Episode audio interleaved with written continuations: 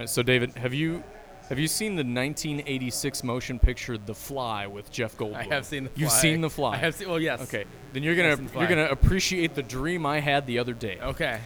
This is a real thing. Lay it on you- me. This is gonna sound like a thing I made up. This is a real dream I had. So Um, if- listen, listeners, if you have not seen 1986's motion picture The Fly, stop this podcast. and watch it. Go watch The Fly with uh, Jeff Goldblum, Geena Davis. It's fucking weird. The extremely quick synopsis is that Jeff Goldblum plays an eccentric scientist who develops teleportation between pods, and when he's testing it on himself, a fly, unbeknownst to him, flies into the telepod with him, and the machine, not knowing what to do, basically fuses them at the genetic level. So over the rest of the movie, he slowly is sort of turning into a human fly hybrid morph. It's very gross and disgusting. Yes. Which brings me to my dream. We're at Seth Brundle, that's the main character, Seth Brundle's apartment warehouse place, right? And all of his friends are there. It's his birthday. And they have brought him a huge cake and they're celebrating his birthday and everybody's having a good time and they all have some drinks and he says, "Hey guys, check this out." And he takes the huge cake and he pushes it into one of the telepods. They don't know what it's for. And he closes the door. And just as he pushes the button to teleport it, a stripper jumps out of the cake with panic in her eyes. No! And it teleports it all to the other one. And then out of the other one emerges this this half stripper, half cake monster. That's the dream I had. Wait, you had this? You had this? This was a dream I you- had. Yeah. you- were you a, were you an attendee of the birthday party or no, I was a I was a fly on the wall. Uh, you were a little fly on the wall? Yeah, alright then, yeah, uh, yeah, sound, sound, sound good to me, uh-huh, yeah. Live from the black heart of St. Paul, we are the Daves you know. This is the Daves I know. You want me to be that type of dude, and I want to be who you like me to. But we both know I can't do nothing at all.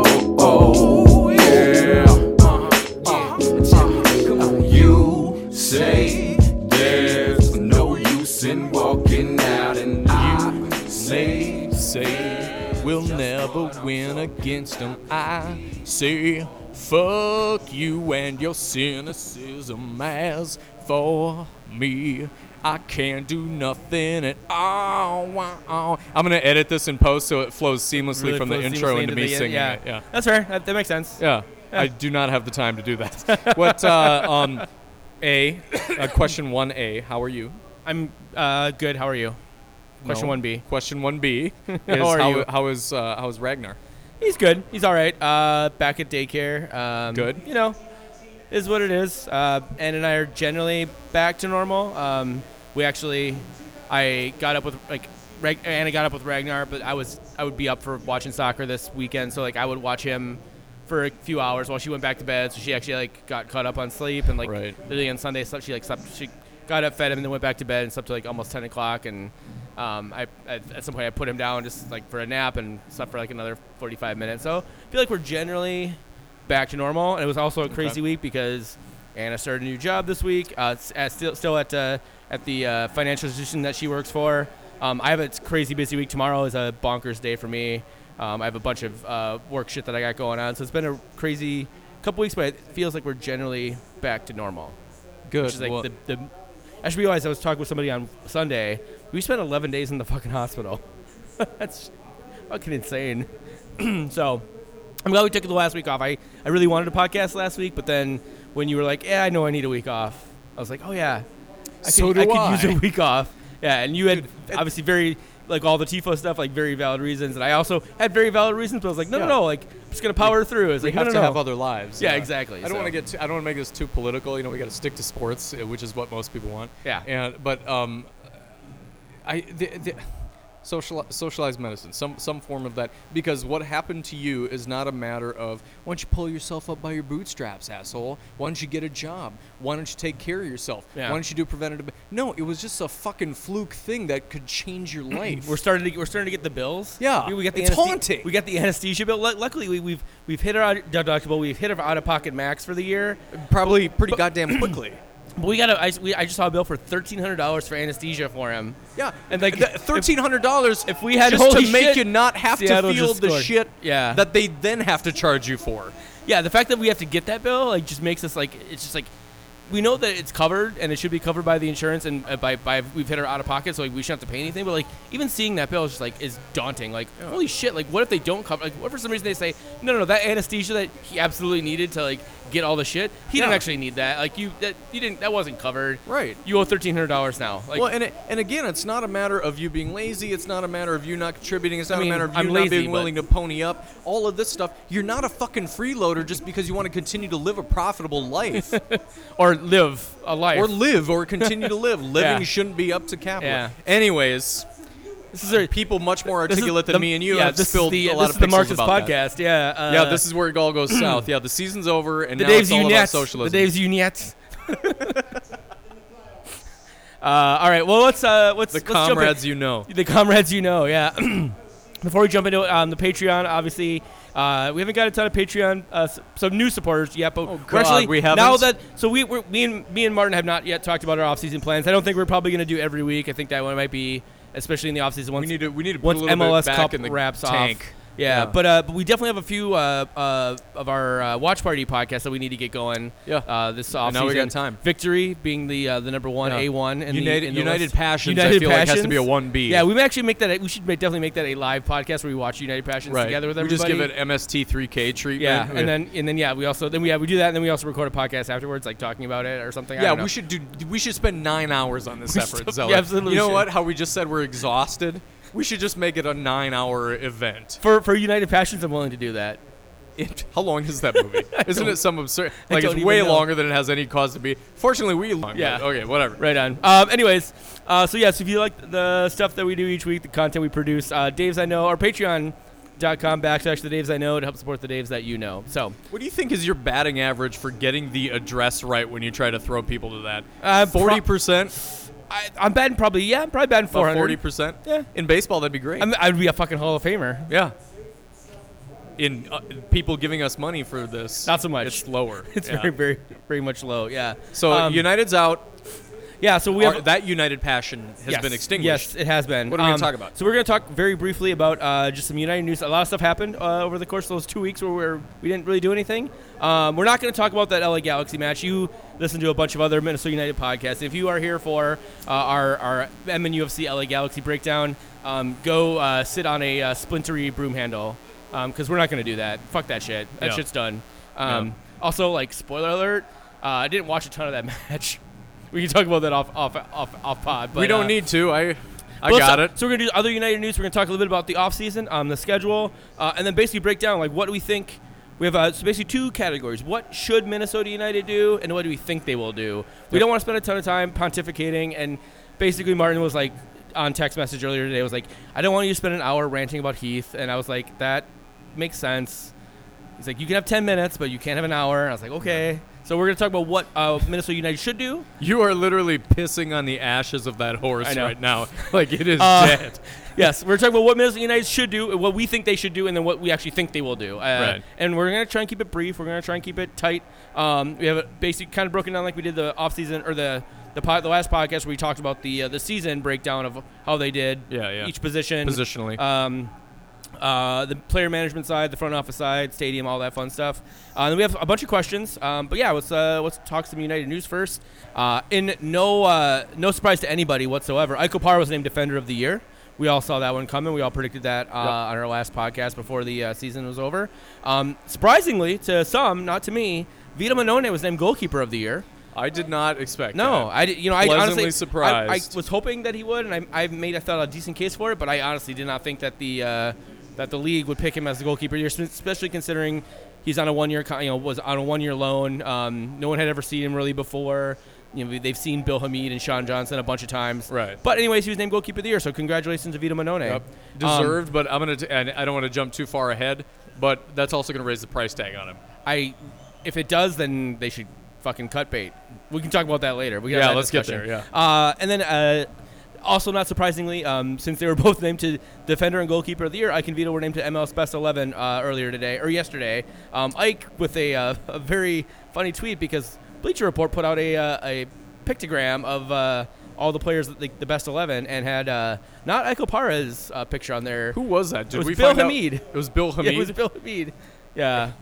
Um, you know, I- you know that old Joseph and the Technicolor Dream so- Dream uh, coat song. No, no. Any black person will do. It was funny actually. Uh, Ike had a little bit of fun with it. With uh, basically have a tweet basically saying on the lookout for a black man between four seven and six eight. That And, is uh, that's the like- right attitude to have about it. It was clearly just a stupid mistake. Also, but the, the it only, was stupid. The only African American on the goddamn thing, and they picked the wrong. they put the wrong picture there. Yep. So Bleacher Report showing their showing their true colors. True colors. Wink, wink. Um, and some less. It's some more depressing news. Uh, RIP to MNUFC contract options for Rasmus Schuler, Collin Martin, Wilfred Moambay Tarat, Carter Manley, and Ali Hamas Ngazi. Uh, Ngazi, we hardly knew ye. Um, do you, you want you want to talk about any of these uh, any of these guys? I mean, obviously, we knew Schuler was out um, with the especially with the one year Finnish deployment uh, that he had. Martin seemed to be uh, sort of he is more probably a USL a USL player, maybe a fringe fringe um, MLS guy. You mean Schuler? no, Martin. Oh, Collin Martin. Yeah, Yeah, yeah. uh, he's he's a USL I, the- the- I guess the one that is slightly surprising is uh, WMT. Um, basically, he really get didn't really get an opportunity. He didn't I mean, get too much opportunity, Chase Gasper stepped up, and, and you know, Manley got basically one start this year, or sorry, one one appearance this year, and he was uh, kind of disastrous in a, a match against Dallas. And then uh, the uh, Ponzi scheme that is uh, Rainbow FC and Ali I- Hamas Ngazi. So listen, Rainbow FC gets its own Patreon pod. Okay, I, I don't have what it I'm- takes to talk yes. Rainbow FC right we now. can get Luke in for that. I think I he would that love to talk be really about good. it. Yeah, African ma- fictional African soccer teams. Yeah, let's talk about it. But um, the weird thing about uh, per- forget the Rainbow FC stuff and like his his path of getting here. Um, I get signing him because why not have the opportunity, especially with a USL affiliate, to take a flyer on a guy, see what happens, what doesn't happen, whatever. But it's weird to me that he got like very little time there, and then they cut on him. I mean, barely not- made the 18 most games. that's the thing. Barely. So no, it's Even it's extremely possible. They looked at him and said, "Wow, he's total fucking shit." I mean, that's entirely possible. But um, the, you know, this I, I guess that's why you have the liberty to take a flyer on the guy because it costs nobody anything. So It's not a may, Fran- maybe instead of it's not a complaining, Pangop party situation. yeah, maybe uh, instead of uh, yeah, pa- Pangop was the perfect example of a guy that is you know you watch that hot fucking highlight video with that thumping music and and even I got a little teary eyed and bonerific about it and you bring him over you stick him in with the flamingos and find out he's shit and then whatever it's done Yeah. that pa- Pangop Ngazi was what Pangop should have been. And maybe instead of complaining about us cutting Ngazi, I should have just said, "Well, that's that's how that works." The one weird thing was uh, was uh, Moimbe. Um, I thought he looked pretty serviceable Yeah. when he played. Looked He didn't get to play much, which is fine. Yeah. Play your youth, that's cool. Give um, Chase Gasper all the time in the world. But as a squad rounder out guy, he looked like a pretty goddamn good squad rounder outer. Yeah. So I, I mean, I mean, maybe they thought you can get a squad rounder outer for less than they were paying him. I guess whatever. And, well, but I mean, I think it was- it wasn't so much the money with him. I think as much as it was the international spot, probably. that, and that, yeah, that, Yeah, that plays so. into it too. So I'm not losing sleep over it. But he was, if there's anything on there that was surprising, he was a guy I was like, I could hang, you know, I, I could hang around. Whatever. We've, we spent far too many far too much time on players who are never going to play for Minnesota United yeah, again. fuck so- these guys. Um. So yeah. So what's uh, I'm gonna. Can I, I'm sorry. Yeah, uh, see. I'm, I'm making us take longer now. I want to. I want to cap one Rasmus Schuler moment off. Okay. Because he's a guy who actually was with us for a while, all three years there, put in some time. Yeah. But my memory of Rasmus Schuler is most clearly defined in this: the very first tifo we did, the first year I was doing it, which was the um, it, we played Chicago Fire, and it was the um, the uh, Daft Punk tifo. Yep. Um, the uh, Finnish public television, like their version of the BBC, whatever that is, they came and did a documentary that was right, half, I forgot it was about half that. about Rasmus and half about me and the tifo. I forgot and about so, that. Yeah, so they aired this like 20, 30 minute documentary about Rasmus and me that had nothing to do. We didn't ever talk. Nobody gave a shit about that. It was just us, and uh, and there was no dubbing or anything. Like I didn't have to like learn Finnish. They just I did English and they lived with that. And they're like, yeah, people enough people know English, and he did Finnish and enough people knew Finnish, and that was fine. That's my memory of him and me getting on public TV together, unbeknownst to each other. That was it. I totally forgot about that. But which yeah, you cannot even find that video because say, it is geo blocked. is it really? You can't even find the video. The only if you want to see a, a documentary about me and Rasmus Schuler, you have to go to. Finland. gotta go to Finland, huh? You have to go to Finland. All yeah. right. Well, if, if uh, any of our loyal listeners go to Finland, like Yeah. find it, uh, record it, and give it to us. Patreon.com backslash the Daves I know. Daves I know, yeah.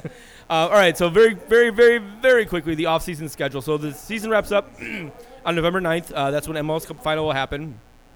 Uh, we'll probably get together uh, either next week or the, or the week after, and we'll we'll do a little MLS Cup final preview. We're not going to do anything with the games that are happening right now because literally we're w- recording Yeah. while L- LAFC and Seattle are tied up one-one, and we're it's a gonna, weird time for us Yeah, to record so- and cover this. but round. November 11th to the 13th, there's a two and a half day trade window, basically where uh, teams can make uh, make trades. Um, the 16th is when the uh, protected lists come out, so you can protect 12 players. We'll talk a little bit about that later. The expansion draft. This is the reason why this podcast exists, ladies and gentlemen. Well, actually, it was the uh, yeah, it was the p- expansion draft. the Um, expansion draft was the first time you you and I put our heads together yeah, and did something. that's happening like on this, yeah. November 19th, uh, and then basically then all the other w- crazy weird MLS stuff happens Yeah. starting November 21st. So um, we'll have a better idea of what this roster looks like. Will look like you know after you know end of November, beginning of December. Um, but as we're going to talk about here in a little bit, there's a lot of question marks on this roster, um, and so we should jump right into that. Let's Yeah, uh, let's it, let's go for, let's go front to back. Um, let's talk about the forwards. So the for, for the forwards I have uh, on our team right now that we have options for um, Darwin, Arod, Toye, Danladi, Molino, Lod, Finlay, and Chacon. I have those as our sort of, and I guess you could throw Miguel Ibarra in there. So we're counting wingers as forwards in this model. I think mostly more like attacking, uh, attacking players. Attacking so, so attacking dudes. midfielders plus Yeah. forwards. So Okay. yeah, you could throw Mig- Miguel Ibarra in there because I kind of have a, I don't know. It's the way this this team sets up is, is weird, and you, you know, there's, I don't necessarily think we need uh, how Heath and and company define who's an attacking player. It varies match to match. Right, honestly. right. So, what, do you want to do fuck Mary kill or, or do you want to do No, keep so we 'em, talk about trash them, yeah, start so, 'em, yeah. So what you know, what should we do, and what do we think Minnesota United is going to Yeah, do okay. um, in terms of uh, our forward? And and honestly, like when we when we were talking at the end of the year last year, forward eh, like attacking was not the thing that we were worried about, right? It was the defense. Yeah, At, at the end of last season, somehow at the end of last season, we were like, "Holy shit! We just gave up more goals than we gave up the year before." But for fucking uh, Orlando City. Orlando City, Yeah. we would have been the worst, you know, defense in, in MLS history again. So breaking we were only our own record. breaking only our own record, and we would have been, and you know, thank God bless FC Cincinnati to like Oh, because- blow that fucking shit out of the Oh yeah, they, we Um, look like kings compared to that. So last year we were, we were like, oh yeah, we have we have Darwin, we have Rodriguez, we have to- we have Danladi, we had you know we had not or we had Toye, Yeah. um, we had Molino coming back, we had Finlay coming back, we had Yeah. Miguel Ibarra, we had Romario Ibarra, Some consistency and all of a sudden now this is like, I I mean you honestly you I, so Darwin, Arod, Toye, Danladi, Molino, Lod, Finlay, Chacon, I mean. How many of those do you like truly want back in this roster? well, let's let's Chacon, obviously. Let's like throw Chacon out there. He's a young 19 year old DP. Yeah, obviously, we- he's coming back. yeah, he's obviously Um, going to come back. give the Molino's guy time. 29. Uh, I would keep Molino. I think I think Molino I mean, Molino yeah. started to look really good as he found his footing, and I think that he had a particular um, chemistry with a couple of players, one of whom was Mason Toye. though that, those guys had uh, amazing chemistry. Yeah. Um, so yeah, so I guess the, the bigger questions then are, um, you know, Darwin, Arod in terms of uh, the big money. So, you know, uh, Rodriguez and Finlay and Lod um, were two of the highest paid players uh, in, in on Minnesota's roster this year, and they contributed for I think exactly like seven goals total. Yeah. no, less than that, like five goals total. One was in the Open Cup final, um, kind of a garbage goal for Lod, and pretty much nothing else. The only So- thing the only thing lewd about Robin was the quality of his play. Oh, I mean, lewd isn't sexual. It wasn't sexual at all. It was the Do exact opposite of lewd. It was chaste. It was chased. It was chaste. Robin chased. So every I know I reading I you know reading Twitter. Everybody everybody wants Robin Lod gone, and they want him like fucking like thrown off the boat. He's not going anywhere. He right? probably He's is getting. not. You know the guy. I mean, yes, you're. Everybody is like everybody's 100 percent correct. The guy for for what he is being paid was not up to up to snuff. Yeah, not up but to that's par. the same reason they're going to keep him. That is They've made an investment in him. They don't want to cut that particular bait. So I guess the, the bigger questions here for me are: um, I'm fine with Molino coming back. I'm fine with Finlay coming back. Although I think um, the team probably entertains offers on Finlay if they can get something, but Yep. it's going to be pennies on the dollar for what they uh, spent to get him. Probably. Um, so my guess is he probably comes back. Chacon, obviously, young DP. He's their future. You're going to keep him. You're going to bring him back. Um, ideally, actually, if everything goes well, uh, if everything goes well, you uh, you actually maybe you move Darwin and Arod. You slide uh, Chacon, or sorry, you slide, slide Lod into that Darwin um, that Darwin attacking role or central, you know, central attacking mid role, um, and sort of keep it warm for Chacon. So Chacon gets another another year or so to to really get his bearings straight. Now the question, so the questions here are. Um, so what should we do with Darwin, Arod, and Danladi? Yeah, so you those, talk- are, those are the three biggest question marks. You talked about pushing Darwin into that attacking hole. I've got another hole I would like to push Darwin into. Uh, I like Your Darwin. butthole? He was such an important player for our club. I think he's a cool dude. Uh, but I think from a money standpoint, from a what we need to improve standpoint, I think it's I think it's time for him to fuck off. Um, I think the quality, not not just the production in terms of, of raw numbers, and, and not just like the caveat of like they weren't built to suit, which they weren't, uh, built to suit his style and stuff. I think the the individual efforts that he was able to provide were clearly diminished, not just the product of a weaker attack around him. Um, I think that you can use that international spot. I think you can use that DP slot. I think you can use that money more wisely than continuing to double down on his uh, on him as an investment. But so so yes, cool. What does that look like? He, so we have we have an option on him for next year. They this team would be insane to not exercise that option. Um, is it, Why would is- they be insane it- not to exercise it?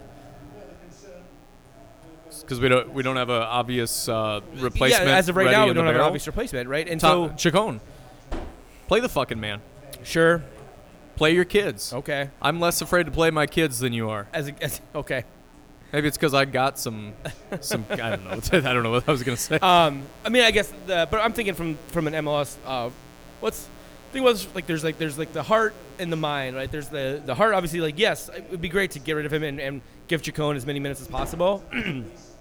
with Choi, with Molino, all that. However, you got to consider like you can't just like you don't just cut him and his his money's off the books, right? Like he needs to go somewhere. So he either needs to go to you either need to trade him in the MLS, right? That's we have a contract option. Um, he, he's also the problem with Quintero is that he wants another year. He wants another guaranteed year on his deal. Yeah. Um, and so if you're trading him within MLS, he's you're gonna have to negotiate that as well. So you're not gonna get as much. So you know you got to think about what you're gonna get for him too. Like I mean, if you are just get him the fuck out of here, like we'll literally take take nothing for him. We'll No, take uh, so a bag I- of balls. The language I used was too harsh. Yeah. I made it sound like I, I would rather have him dead than playing. What I would love to see them do is shop him. How about that? Yeah. I would Okay. love to see him not be a cornerstone around which we try to build our offense, which is exactly what the plan was this year. I think he clearly is not up to that task. We have a young guy who needs to get time. So the words I used were hyperbolic. I don't literally want them to do whatever it takes to get him out of the city.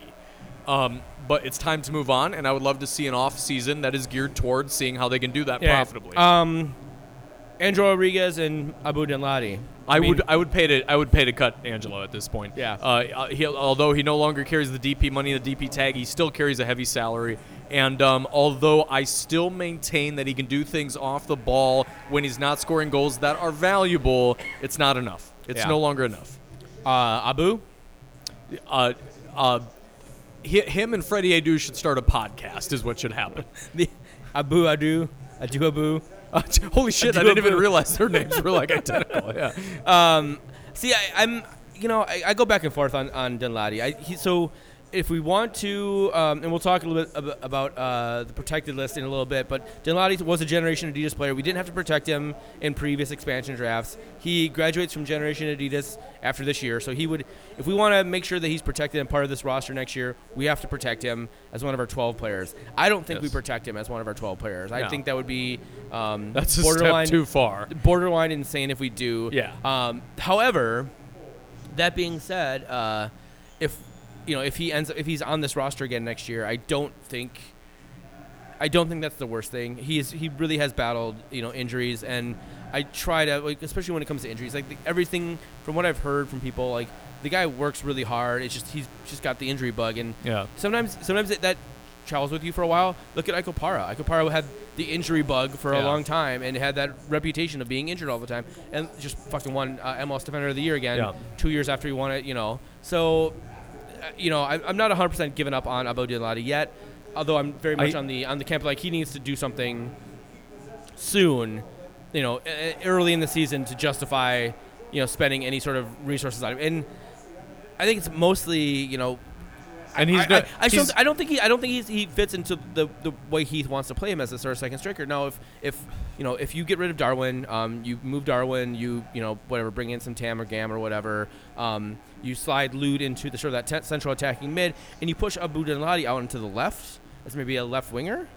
Maybe maybe we're talking right like that. You know he's been able to do some damage from the wings, and I think that might be where that ultimately that or as a sort of like a uh, you know late game 30 minute 20 minute substitute change of pace change of formation kind of guy i'm so i'm not 100% like Danladi's got to go I, Yeah. i'm very much with you in uh, Jarwin Arod. so let's brings us back to the questions what will minnesota united do Um, they're going to keep Darwin. Um, they still have a lot of faith in Darwin, big piece of the club, um, and they see positives in again the things that are not counting stats that he does. So fine. Angelo, I think, is up in the air. Um, I, think that the team sees more of the va- the kind of abstract value that I mentioned earlier in him that fans might often miss. But I also think that even for them, that patience eventually is good. They clearly have more patience than say you or I do. Um, but even we talked about this in the last podcast.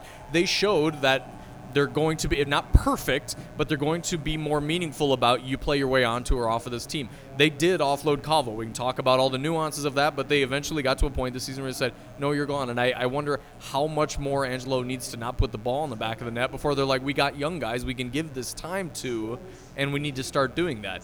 Um, so, but but uh, the fact that I'm still 50-50, despite my uh, slam dunk assertion that it needs to be gone, says that they're still more patient. So- Lod is staying around. Okay Danladi, it will be really interesting to see how that plays out. I would love to see him just absolutely cut Danladi. I, I get, I'm sympathetic to your point about Danladi and injury Yep. and youth and stuff like that. But for me, the sample size is large enough to say he no longer has the injury bug. He has the injury disease, and that's just something he has to live with now. So, uh, whatever. So, how, what, what is your feeling if they just run this entire attack back next year? Maybe they bring in one or two other pieces. Maybe one of those pieces is a is a potential starter, but they basically they bring all these people back next year. Um, you- how are you feeling about about uh, Minnesota United uh, and our attack? If they you know like again they don't do they don't make significant upgrades. Um, so they don't get rid of Darwin. They don't bring in a, another DP, but they basically run this basically back again next year. I'd say, I'd say uh, D plus C minus opinion of it. We Cool. scored ten goals in what the, the last eleven games or something like Yeah. that. Um, that's obviously not enough, but I also believe that our average, the ability of our offense, you know, you go through hot streaks, you go through cold streaks, is higher than that. I think that you could run them back and you, they would be better than they showed the last third of the season, uh, especially if we made changes. I think stylistically, tactically, I think we could enable them a little bit better. Um, but still, showing how poorly they showed, it would be a crime to say I'm just going to gamble on them happening to be better next year. That would be a bad opinion. All right, moving along to the midfield. Uh, I have here Grey Goose Alonso. This is obviously considering players who are already gone. Grey Goose Alonso, Dotson, Miguel Ibarra, uh, and Leap and Larry. I put Miguel Ibarra in here because he got shit all for playing time basically in the last you know Yeah. third of the season. Um, but uh, Leap and Larry's 30. He'll be 35 next year. Uh, you Grey Goose, you had Alonso, you had Dotson. Um, I don't know what it's like to be 35. I'm a young I'm- fucking I've spring been 35. chicken. It's you know How's that it was, feel? That was, that was that was several years ago.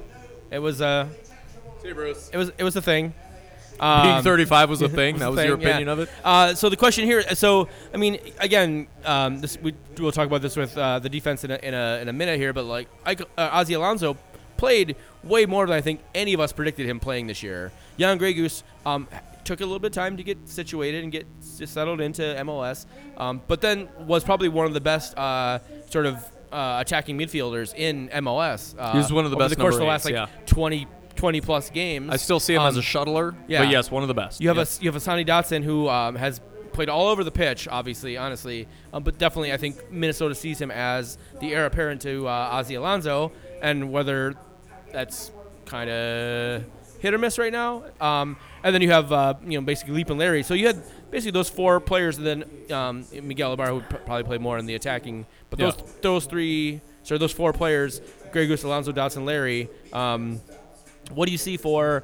Uh, I think I mean for me personally, what should we do? We should be bringing in two to four uh, midfielders, uh, and and In what both- in, what both- capacity? Both attacking and defensive. Like I think we should probably split it up between attacking and defensive midfielders. Um, we need we need players that can spell Grey Goose, that can spell Alonso, um, that can give those guys uh, uh, time. Um, I, I really would love for us to actually define what Hassani Dotson's role is. Is Hassani Dawson yeah. a, a, an, uh, the Ozzie apparent And a give apparent? him- give Or is- him time at the or, position. Or is Yeah. Hassani a, a, a floater, a guy who is going to be playing all over the pitch? Like, and that's fine if that is the answer, but like he can't. He, that needs to be like that needs to be his. He needs to know that he needs to have a defined sort of role for uh, um, for next year, and not sort of just like slapdash, put him wherever the fuck they can and wherever. Yeah, the fuck let they hi- need, let him grow uh, into the role that you we know, a intended fire for put him, out or yeah. whatever. So. Yep.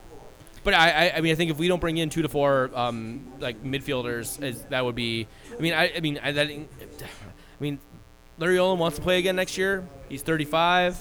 Um, he's, I'd let him. he's he's acquitted himself fairly well when I- in limited playing time. But again, limited playing time with, with him. You're not going to get you're not going to get 18 to 20 games out of him. no, but even- that's not the point. Yeah. You sign him as a guy who fills in on that international week, But- and but- you, and he's he's great for that week. But we, I mean, I get, but again, that goes back to like Ozzie Alonso, who uh, again, one of those guys who had the injury bug. Uh, uh, because everybody, I don't think anybody, in you know, Adrian he throws out the no one expected us to do this thing. I don't think anybody. I mean, you know, everybody, people predicted Minnesota to make the fucking playoffs. I don't think anybody predicted Ozzie Alonso to play like 25 matches. yeah, he played he played about six to eight games more than I thought he Yeah, would, I think- um, I which think- was awesome. He was great Yeah. in those. I don't. I mean, I don't think you can plan for that next year. I. Right, I right, but, but that- we have the year. obvious heir apparent there, so I think you keep Alonso. He I has that uh, leadership uh, we uh, ability. We keep saying that, but the team doesn't. The team doesn't also seem to like convey that to us as well, right? Like, that's fair. and so I'm just, you know, trying to read the tea leaves of, of what this fucking team does and, and, and how they uh, how they interact with their fan base and all that. And and again, whatever we don't we don't know shit. They don't have to they don't have to give us shit. But you know, they keep talking about him as this midfielder, but then he just he get he plays all over the pitch, left back, right back. Yeah. Um, you know, uh, in the attack. Uh, It's fucking Denny Hawking. that, I mean, that's a That's a throwback reference. That's a throwback reference, and that is a that is not a terrible comparison for the way that he was. That's uh, what he is. That he was. Uh, fucking Denny um, Hawking. you know, thrown out there this year. That, that's not good though. No, it's not not good. good. It's not good for his development. Yeah, no, like he needs to he needs to sit down and and or you know they need to have him. They need to have a, a come to God conversation with him about what his role is uh, in MLS with Minnesota United. that's fair. So So, so we've talked a lot about him. Can we can we both talk about one guy that we're agreed on, which I think I think we're agreed on, which is Miguel Ibarra, which is they are actively, passionately looking for ways to get him off of the club, yep. and I think they will find a way to succeed at that this offseason. I think there's plenty of uh, MLS teams that would that would take Miguel Ibarra Rightfully in, a, so. in a heartbeat. I think Yeah. they're just trying to find probably the best deal for them. yeah, yeah. Um, it sucks because uh, you know they, they literally the team has no leverage in the situation because No. they, every team in the league knows they fucking hate Miguel Ibarra. They didn't Yeah. give themselves any leverage him. by playing him where he could show what he could Well, do. and when he did play, he didn't he didn't buy himself any value. He's either, also he also would play every three games, and he would get like a 20 minute run out. Yeah. Um, he got uh, he got a 20 minute run out of, in the last like 12 matches. He got one run out. give him time, 20 use him correctly. He can be really valuable. Yeah, and, they I think, did- I think there's a lot of there's a lot of uh, GMs in this league or, or sporting directors who know who know that about Miguel Ibarra. Um, I mean, I would love to see him down in Houston. Get him with, to uh, Houston. with uh, Christian Ramirez and Tab Ramos. Yep. Um, Tab Ramos, who scouted Miguel Ibarra and uh, Christian Ramirez for Jurgen Klinsmann. It's perfect. Um, in 2014. I So, dude i i would have some serious heartstring pull it like i i love the loons. I almost thought about getting a i don't have any tattoos as you know. Um, I, I almost thought about getting a loons uh, tattoo on my I don't know my fucking ass cheeks. I don't know where I was gonna get it but um, if they both wound up in Houston I have some serious some serious tattoo? pu- yeah I, like I do. I, I'd be a Minnesota fan, but man, I would really have to share that allegiance. it would make the Dylan Walpers Derby uh, a bittersweet, uh, Oh a God! bittersweet Derby. Like that was some bullshit. I like I'm I'm over the Dylan Walpers bullshit. I think it's the dumbest thing ever. But it's it's very dark cloudsian and that's cool. Yeah. But if those guys wound up there, it would all of a sudden blow it like like it would explode into this very he- like there would be riots in the street. Yeah. So what do you think Minnesota United should do with uh, Man, their my- midfield? I've got my phone on vibe, you know. But it's down here by my. Cr- we got, yeah. We're on a small table. So it's your- It's down here by my nuts. It's like so. It's like vibing my nuts. Yeah. Yeah. How's that feel? Uh, it's better now that I expect it. It was. It wasn't as pleasant when it was a shock. Um, what was your question? Which what do you think Minnesota United should do for uh, the midfield? so, um, Assuming I mean, assuming Grey Goose, Alonso, and Dotson are back. Uh, Larry, you bring back Larry on a one-year I contract. say you bring back Larry. Yep. Um, you, you one year him at a time. Um, Miguel, you get rid of. And and, and what do I think they'll do? What do, what do I want them to do? both. Yeah. both. I think it's time for Miguel. Um, Oh, I would love to see him, but if they're gonna miss fucking use him, I don't want to. I don't want to consign him to that fate either.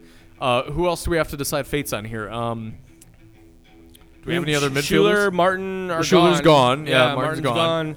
So, so yeah, I mean, we clearly need a couple we- of we replacement yeah, pieces, but we need them over the value of those guys. We can't bring in another Schüller, call him an all-around uh, handyman. We need a guy who can be a really competent um, shuttler. We need another number eight who can fill in for Gregus. Name the person on our team who's an obvious fill-in for Gregus. Larry Olum probably an Ozzie replacement more than anything else. Yep. Hassani Dotson obviously an Ozzie replacement, or at least that's the way we uh, uh, are thinking of him. Um, uh, we're talking about Gregus staying. Miguel's gone. Who is I going mean, to be that, number eight replacement? That was Schüller. Uh, yeah, and he's gone. Collin Yeah. Martin's gone, even though I think Collin's probably more of a defending Yeah, midfielder so- than yeah, uh, so a number eight. absolutely need need a, a number eight Absolutely need a backup replacement. For yeah. Yep. So I think I think I think we're both in agreement that they will bring in somebody in. I mean, God, I fucking hope they will bring somebody in. has to be at Um, least as a, a box-to-box midfielder. Yeah.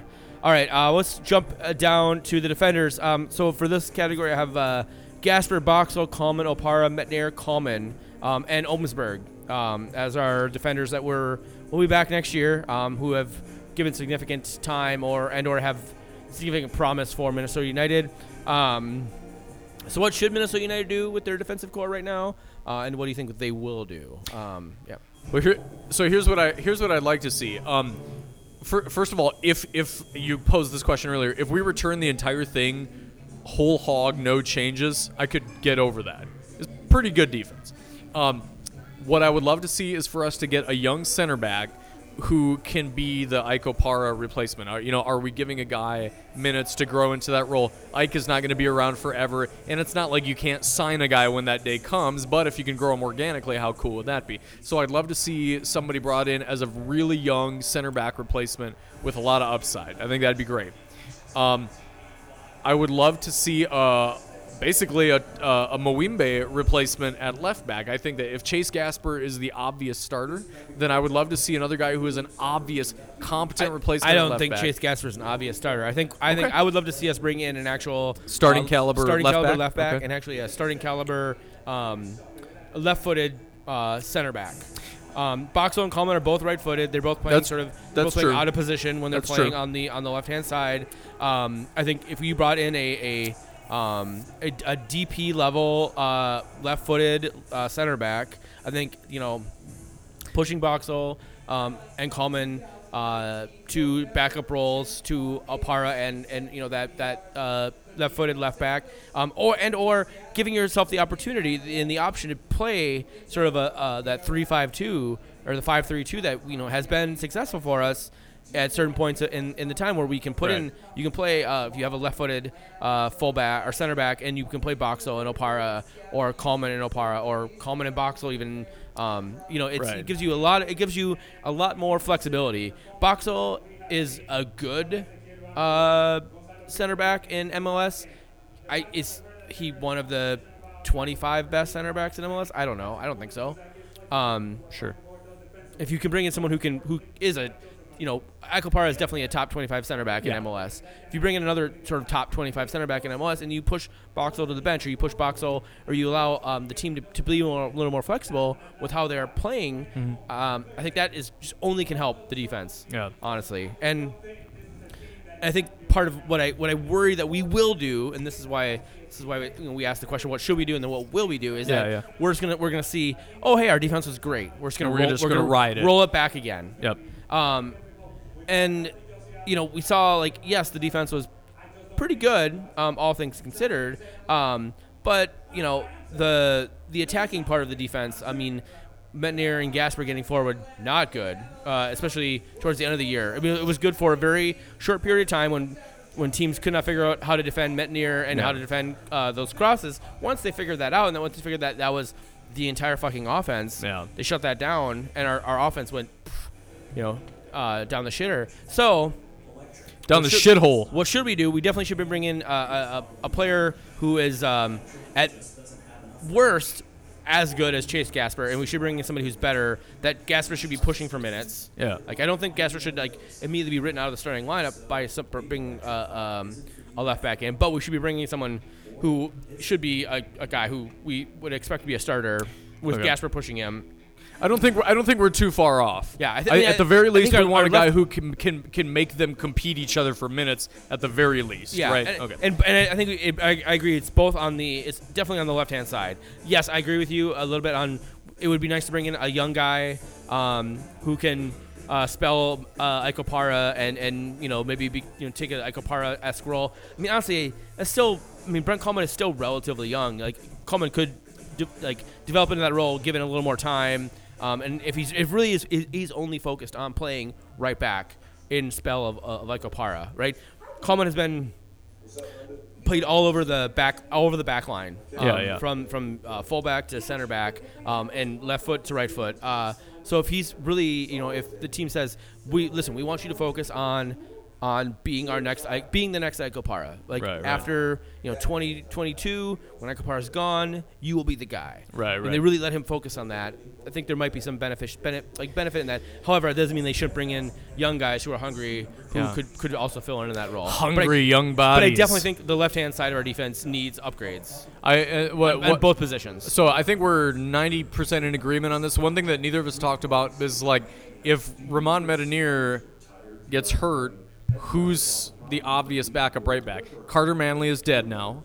Uh, Hassani I- Dotson. We've played Hassani Dotson there. We've played Chase Gasper there actually. Um, but I, I mean that can't be our preferred method. Is that we just shift them all over holy hell? It would be nice to have an obvious right back uh, replacement. I agree. Yeah. And I I mean, you know, um, I believe Kallman has slid over and played right back in the past, but uh, but you're right. We definitely need someone uh, to who can step up and, and play right back as well. So, Yeah, yeah. yeah. Um, all right. That was a- Goalkeeper. I mean, an is there? one. Let- Uh, let- can we at least end on the what happens to Vito conversation? let's let's start there. Start there. Let's start there. So Bobby Shuttleworth is not coming back for this team. Um, Dane St. Clair is obviously he's a Generation Adidas player.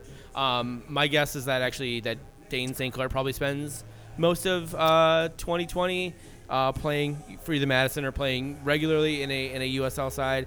Now the question is, um, Vito, Yeah. uh, MLS goalkeeper of the year. Um, Yep. He was already the third highest, uh, and we have a, we actually have a question about this. Let me let me pull up that question. Um, do, do, do. Question, question, question. Um, oh, so Tim asked, "What is Plan B if they don't keep Vito?" And then uh, there was another question about. Oh, Rodrigo asked, "What's the highest you think we should pay Vito?" Uh, and his question was Guzan money or Howard money. So Vito, Well, who gives a shit? It's Vito somebody else's Mannone was money. the highest. Well, yes, obviously, who gives a shit? Um, Vito Mannone is the third highest goalkeeper, uh, paid goalkeeper in MLS. Um, both Howard and Guzan were national team players, so Vito is nowhere anywhere is nowhere near the national team for Italy. Um, yeah. uh, he's making a shit ton of money uh, with his contract at Reading.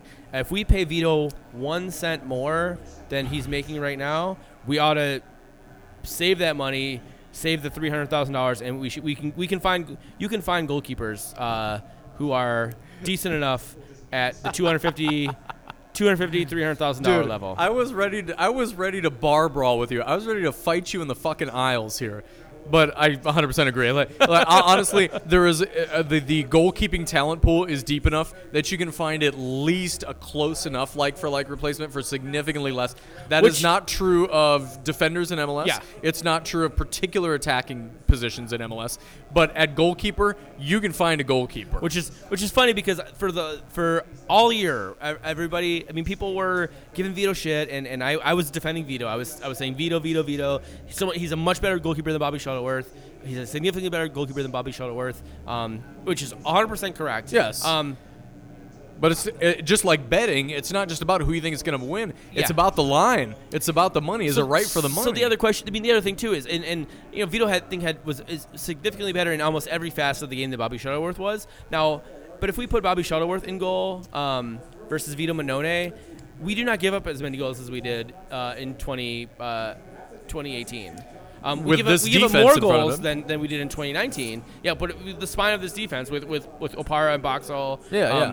We, we give up. You know, any goalkeeper will will make this a better team um, if we have Opara and Boxall and Alonso, Ozzie Alonso in front of Yeah, them. yeah. So, so yeah. So I mean, it's, I think everybody, people might think that's this is a joke or whatever, but um, it's not. Like, I, I- if if Vito is, if you were paying Vito one cent more than what he had made this last year.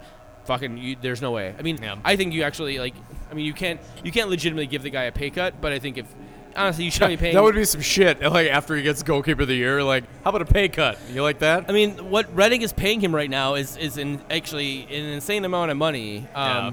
And again, like yes, if you are, uh, yeah, you can't you cannot you cannot be paying a guy who is not a national team starting goalkeeper that amount of money, considering Yeah. there's other national team goalkeepers who are getting significantly less money and who are just as good, if not better, than Vito Mannone. that's- that's- uh, goal, goalkeeper of the year award aside. So yeah, and, and you know what? If they d- decide to pay for him, uh, I'll cheer my ass off for him all year Oh, long. oh, Because I love Vito. He Yes. obviously was great last year, and it's somebody else's Chaco, money. Chaco was awesome. so his dog and right, right, yeah. Like, no, I'll ch- I love the guy. Hundred percent. Like I would, yeah, But- definitely be down with uh, with uh, Vito coming back next year. Um, I mean, you know, again, if it's a zero sum game, Yeah. spend it somewhere else. yeah. So Plan B. I mean, Plan B. I mean, honestly, you have, you have a decent Plan B in Dane St. Clair. Dane St. Clair, uh, from from all accounts that I've heard, like like was really impressive in practice in terms of stopping shots. Um, you know, players are getting frustrated that they couldn't get balls past Dane St. Clair, especially when he was up here after the sort of the second half of the season. Yeah, yeah. Um, I, I don't think he's a terrible uh, a terrible stopgap. Um, ideally, you would bring in somebody uh, who's an experienced goalkeeper to challenge him to like to push him, Yeah. and um, you have some options uh, for for that. Uh, goalkeepers are, are not they're not hard to find as you mentioned. Yeah. Goalkeepers are not hard to find in MLS. So um, so yeah, I think we're I mean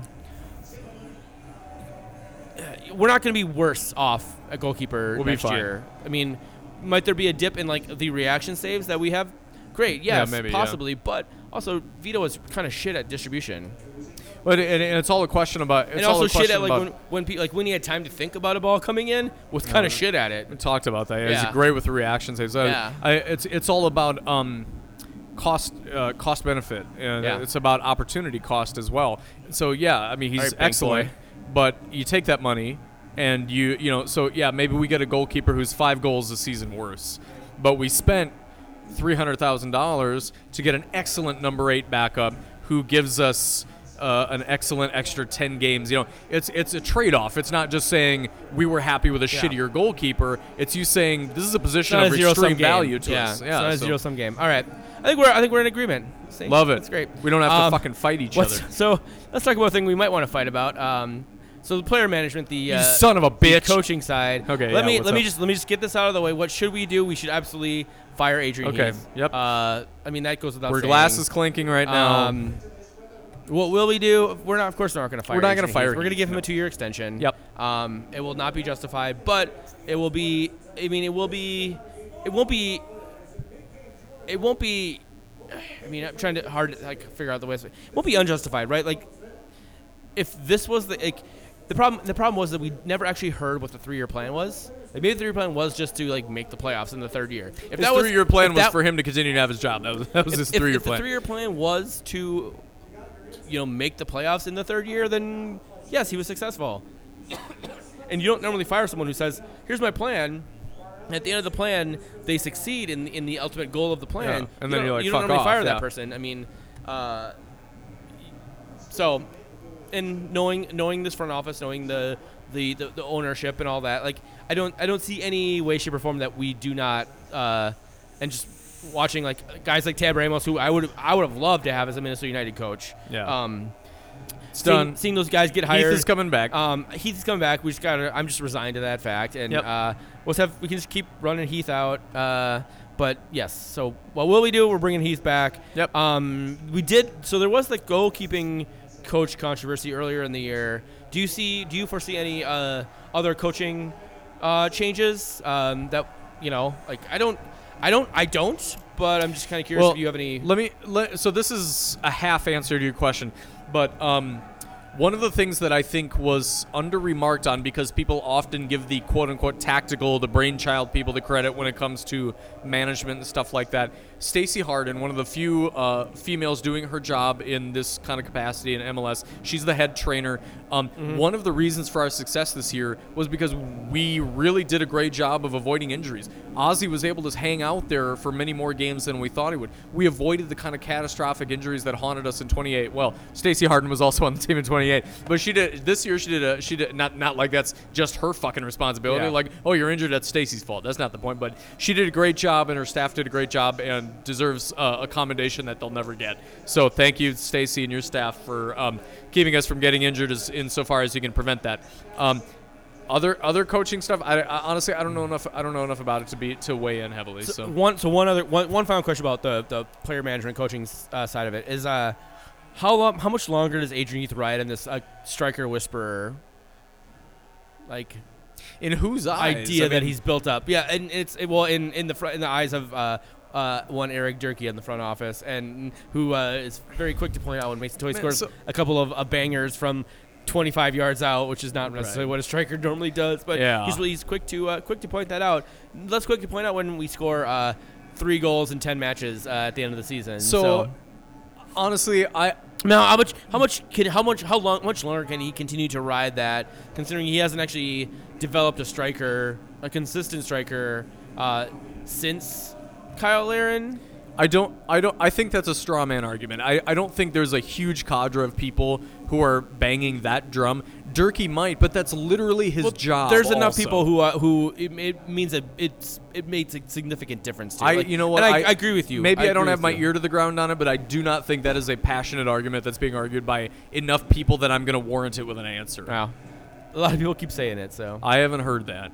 Um, so, so, I mean, my personal opinion, obviously that's not true. Yeah. But now he gets to uh, chill out under the umbrella of a different thing. That he's the uh, he's the shit defense resurrector, and maybe that'll follow him for five years. I have no idea, but All right. Uh, front office. So th- this let's talk about from the uh, the uh, non the non playing side. Um, what is there anything we should do with the front office? Um, what will we do with the front office? I mean, Um, I, I just you know I bring this up in terms of like, this is obviously a lot of like the marketing and the way the team is promoted. Um, I think you know the this team has done a really great job, especially with Allianz, of, of getting their name out there and getting and getting the you know, the brand of Minnesota United out there. I I very much was one who was opposed and and thought that the say should campaign was kind of uh, like class you know classless and and kind of bullshit.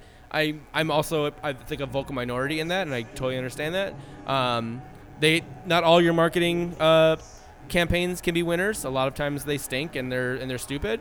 And you gotta as someone who did has done marketing, I get that. I understand that. Sometimes you you just fucking swing it for the fences and you miss. And I thought that was a miss. A lot of people thought it was a gigantic uh, home run, but most people didn't. I was actually talking with my wife about that today because we saw the, the one of the the Say Shi uh, lawn sign, and she's like, "So why were you pissed off about that?" I gave her the whole the whole thing. I was like, you know what, honestly, and I and I've said this in the podcast. Do the very quick version of it. If they had just done the slug narration, I asked her if she'd seen the video. She hadn't seen the video, um, and I asked her if she knew the song. She didn't know the song. My wife is not super hip, guys, unfortunately, but I love her. I love her to death.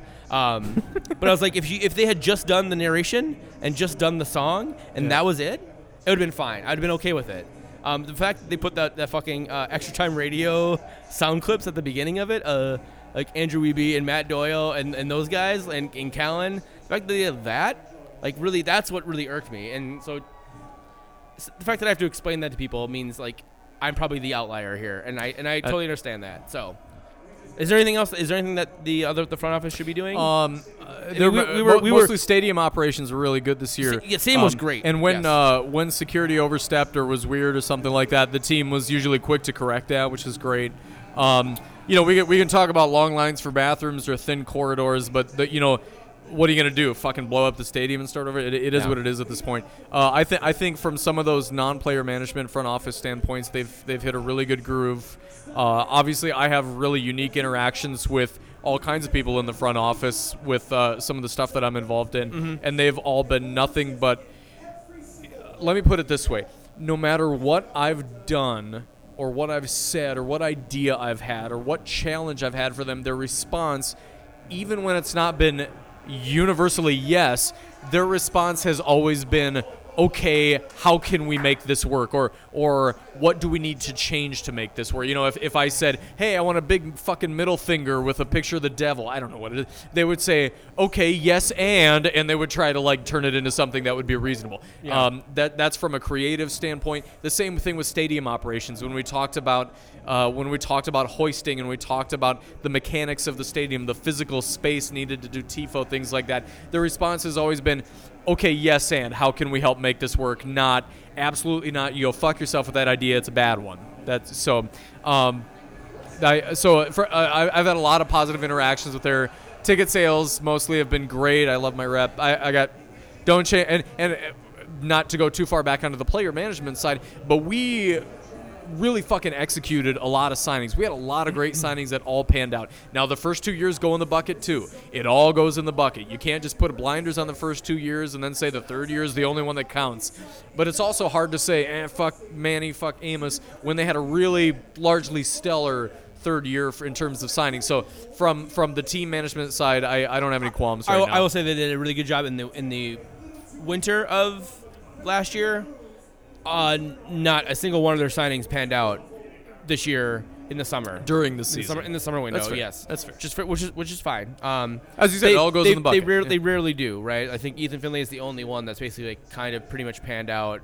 Was, who's a mid, you know, a mid-season, you know, after the first transfer window had closed, signing. Darwin? Um, Darwin was still in the in the in Is the still in the still first? transfer window. Okay, yeah. yeah, okay. Um, but uh, anyways, uh, I you know I agree. I think the, the front office is as much as we want as much as I give them shit about stuff, and I give them a lot of shit, and and I'm friends with a lot of those people. Um, you know they stepped up. Um, they step up when they need to. Uh, you know when there was all the the backlash about. Um, bike helmets and diaper bags and things like that. I, you know, I got, I heard from somebody, a friend of mine in the front office, who literally just leaked to me. He was like, "Hey, by the way, this is like I think one of, one of the open house events before the season had started. He pulled me aside. He's like, "Hey, by the way, just like it's between you and me, and if this gets out, you know, whatever, uh, we're gonna allow diaper bags. We're gonna allow people to bring in their bike helmets. So if you want to put that out in the world, I'm not gonna stop you from doing that. So, you know, they they, they Anonymous sources. anonymous sources um and and and they are they're super responsive uh you know the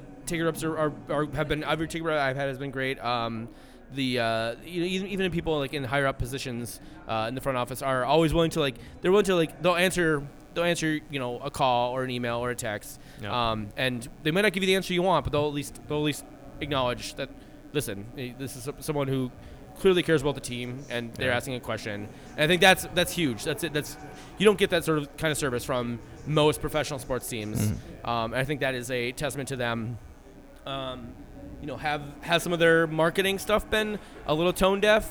Yes. We obviously talked after the very first season about or like towards uh, while the first season was going on like how that there was actually literally no fucking marketing campaign for this team. Yeah. have they gotten significantly better in that regards? Yes. Yeah. 100% people at least know minnesota united now right? Yeah. like you walk around and you'll see Minnesota people people in Minnesota United gear. Yeah. I was parked behind a car like Selby and Western today, and like or yesterday, and there was like a truck, a big fucking truck with a Minnesota United sticker on the back of it. Like It's no longer remarkable. That is not a thing that I would have expected to see four years ago. The secret's five out. years ago. So, um, and then you talked, and then I, the other only thing was sort of the stadium. You talked a little bit about uh, your work with the stadium. Um, I just actually literally was at the stadium last week with uh, Summit.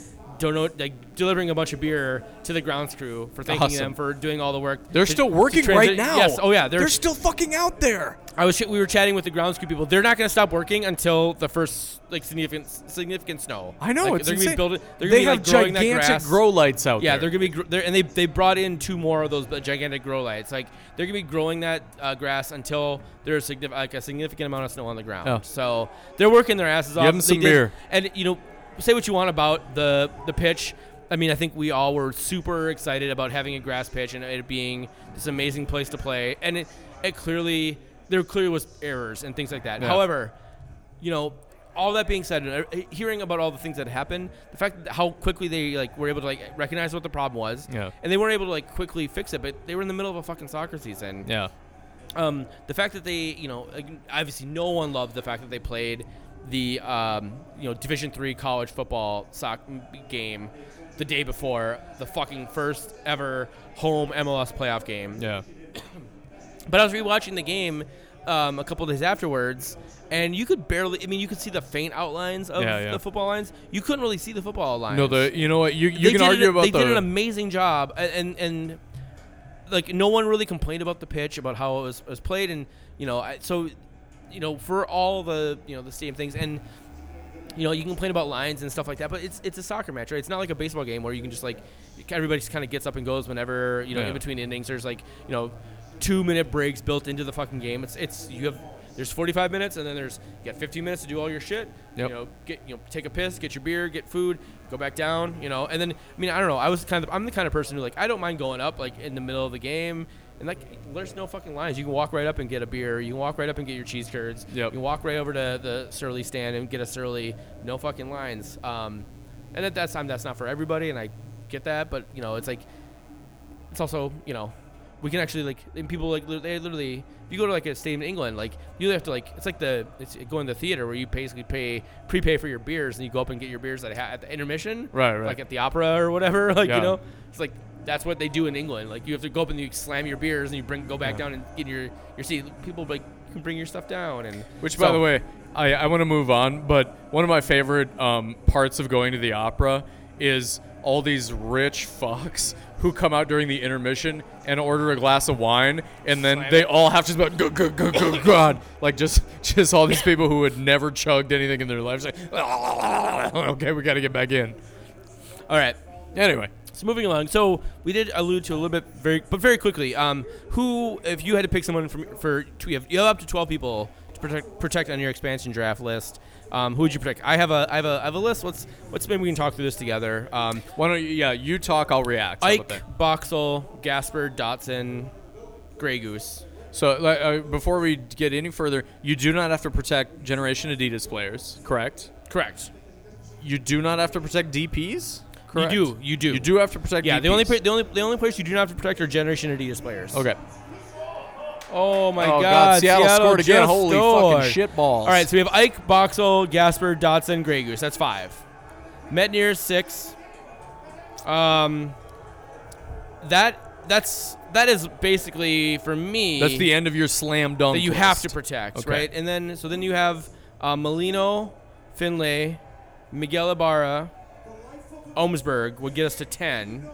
Um, now the other thing with with the expansion draft too is that you have to protect. So like we technically have to protect Vito Mannone if we think that we can work out a contract with Vito Mannone because because Nashville or Inter Miami, who are the two teams that are coming into the league next year, Yeah. could select Vito Mannone, and then they have then they own his rights Right. to like negotiate a contract with him. So So, the by question is- protecting and- him or and not protecting him, we kind of telegraph our intentions. also Romario Ibarra. So like people Yes. like people are out on loans uh, for for us. Um, uh, so like until last year, like Johan Venegas like, was was someone that we had to protect if we wanted to keep him in the expansion draft last year. We did not protect him. Obviously, he's gone now. But like we have to protect we want to maintain, you know, to make sure that we that Nashville or Miami doesn't take Miguel or Romeo Ibar- Romeo Romario Ibarra's rights. Yeah. We have to protect Romario Ibarra. So. I guess my question is, is like, obviously we're going to protect 12 players. Like, after those first six players, uh, uh, you know, mostly basically the entire back line, um, and and and Chacon, oh, and we do actually sorry, Chacon is the other one. You So protect Seven, Chacon. Chacon. They're so not gonna Chacon not is seven. Chacon. Yes. Um, you know, we, do we we you know do we protect? Uh, I guess we probably protect Miguel Ibarra if we think we have a, a potential trade partner with him. I don't Um, think so because I, I think we trade him. I, I think we end up selling him for is- a loss There if a, we there is a window where we can trade before you have to set your protecting list. So True, but I, I also sent. think if we saw the opportunity to offload him, um, he was not protected in the last uh, expansion draft, Miguel Ibarra. Yeah, is uh, so I'm saying we don't we don't protect him. Yeah. Because I, I think they would see the opportunity to offload him without having to sell him on for a loss as uh, a boon. I think the other thing you have to consider too is like who who do you think Nashville and Miami are going to be targeting for the types of players that they want to bring in? That's right? true, but uh, uh, but you know honestly, Miguel Ibarra is exactly the kind of player they should be taking. Um, they need they need uh, in the expansion draft. Yeah. I'm not saying you build your squad around 11 guys that are exactly like Yeah. Miguel Ibarra in terms of talent, but having a veteran who uh, is is flexible positionally and is a workhorse is Yeah. exactly at least you need a couple of them if you're going to start from scratch. Um, I think that for a similar reason, uh, you leave Vito unprotected because it's the opportunity to take him off the books without having to pay him more. And you say, okay, we didn't have to we didn't have to sell for a loss. We didn't have to sign him for more money than we think he's technically worth. We've So- got an opportunity to So get. is there anybody who it. haven't who haven't said that you would definitely protect? would definitely protect? yeah. After those Um, first seven, and then I also said Molino, Finlay, Miguel Ibarra, and Almsberger, people I- that I would I would consider protecting, but I don't necessarily like. They're not slam dunks for me. Omsberg and Miguel, I would not. Finlay and Molino, I would. See, Omsberg, yes, see, I, protect. f- I, kind I feel like Omsberg is more in the uh, in that sort of slam dunk category because he's he's a he's a big, young, defensive uh, player, American. So you don't have to spend any international spot on him. Yeah. I feel like that is that's like that's a commodity in this league. No, I wouldn't shit on the inside of my pants if they protected him. That's fine. I, I see the arguments there, but he's not a slam dunk for me. That's Okay. all I'm saying. Any Um, any, any other players that you would Uh, consider? did you say Mason Toye? I did not say Mason. You protect Ma- Toye. Mason Toye is G- GA though. You don't have to protect him. Oh, he's he is still Toye, GA. Toye, and Okay, St. okay, I Clair. gotcha. yeah, Um, Toye, Toye's got one more year of, of GA. of GA is no longer Danladi's Generation not Adidas. Generation Adidas. So, I think you keep his ass right off the list, and if they're foolish enough to grab him, then have at Yeah. it. So I mean, big, biggest names here that you you I did we neither of us have said are obviously uh, uh, Quintero, and uh, Rodriguez and Lod. And Lod. Uh, let, I no, think- let's I think- be honest with you. The team will protect Lod. I think Lod's probably getting protected. It doesn't yeah. matter what you and I think about it. Yeah. They're going to protect him. Yeah. Might they protect Darwin? I still now Darwin scored 10 goals this year. We can talk a lot about how he failed. We can talk about how many of those were PKs. All of those are valid counterpoints. But you're going to look at 10 goals. They're going to look at what he does in other capacities, and gonna, I think the team values him still very highly. I could see them protecting him because of the value they see in him. because they'll potentially might trade him later to somebody else too. so. Correct, and you you retain him as a trade token. Now, I think that would be a mistake because I think when you trade him, you're trading him at a loss. I think they bought him for more than they could ever possibly trade him on for now at this point. So I don't mind him leaving under his current um, uh, conditions, but. Um, no, I, I I'm trying to think of somebody else who's an obvious slant. You said Chase, yeah, no Chase Gasper's um, He's he's part of that he's list. protected. no, he's not. He's part, He's part of you- your you- list, Yeah, okay. you got to protect him. Um, You yeah. protected Romain. I mean, it's it's it's it's sad. Like I don't think there's 12 people, 12, 12 players on this team that we St. need to protect. He's uh, Generation Adidas. He's- we, we, I can't- I I- literally just said that. Being a rookie is not the same as being Generation No. Adidas, and I don't have a categorical memory Toye, of who Toye and St. Clair are the only two who are still Generation Adidas. Danladi was. He loses that He loses this year. that. Yeah. Okay. Um, yeah. So Toye and, and uh, St. Clair are the no, only two I- Generation I- Adidas players. honestly, I um, there's not other names on there that are obvious. There are people I who don't- I, would be happy to see stick around Yeah. who are not in an what I'll call an unfavorable salary position. Somebody like Miguel, you're going to sell Miguel on for a loss for what you got him for. There's no way you're going to. Um, Quintero's a similar example. You're going to sell him on for way less than you bought him for. I mean, we, um, one thing, one like player we didn't say was Brent Kallman. I mean, I'd you think- protect Brent. yeah. Brent is excellent for the money. At his price point, you can't do too much better. So, yeah. So I guess So Kallman. I- is, I'd protect him, Kallman is yeah. probably in that in that sort of eight to twelve Yeah. range of, of players. Cool. Um, anything else on the expansion draft protected protections? We'll talk more No. about this obviously as we get closer, as it comes, closer yeah. to this to the actual thing. Yep. Um, no, no other. All right, we got a few me. questions. Yeah, let's do it.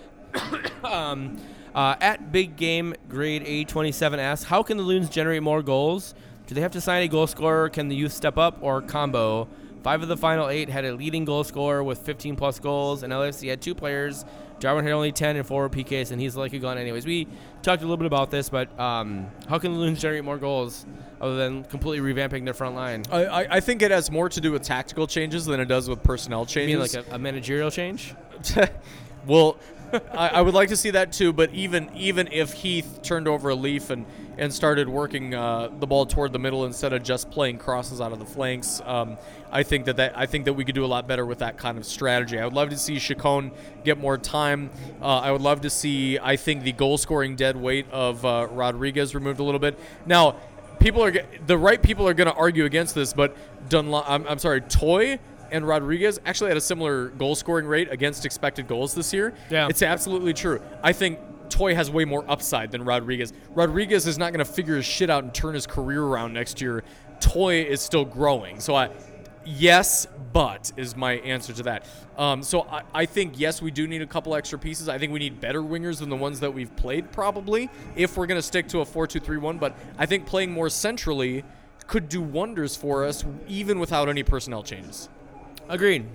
Um, our friend Andy uh, of Andy and Mags asks, "Are you Dave's planning any surprises, climaxes, or new or returning extra special extra special guests for next season?"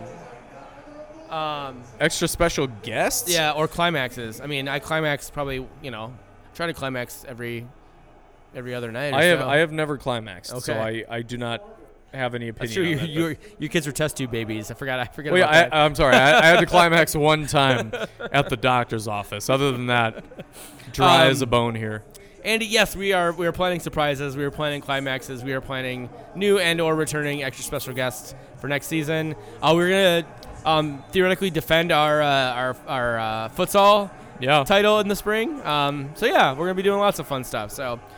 Uh, MJ asked if all the Daves I know get employment from MN, MNUFC this offseason, what would each of their roles be? And then he, he lists me, you, uh, David Smith, uh, Dave DeJour, Dave Ladig, David Villa, David Beckham, Connor McDavid, You and say David Baker? David Beckham. What about David Baker? David Baker's he's he did not list David Baker. I'm not Well, sure let's fucking MJ, put him in. MJ knows who David Baker is. Okay, whatever, let's put yeah, him in. Yeah, David Baker, um, Connor McDavid, and Larry David. So what would uh, if we were if we were employed by MNUFC, what would our roles be?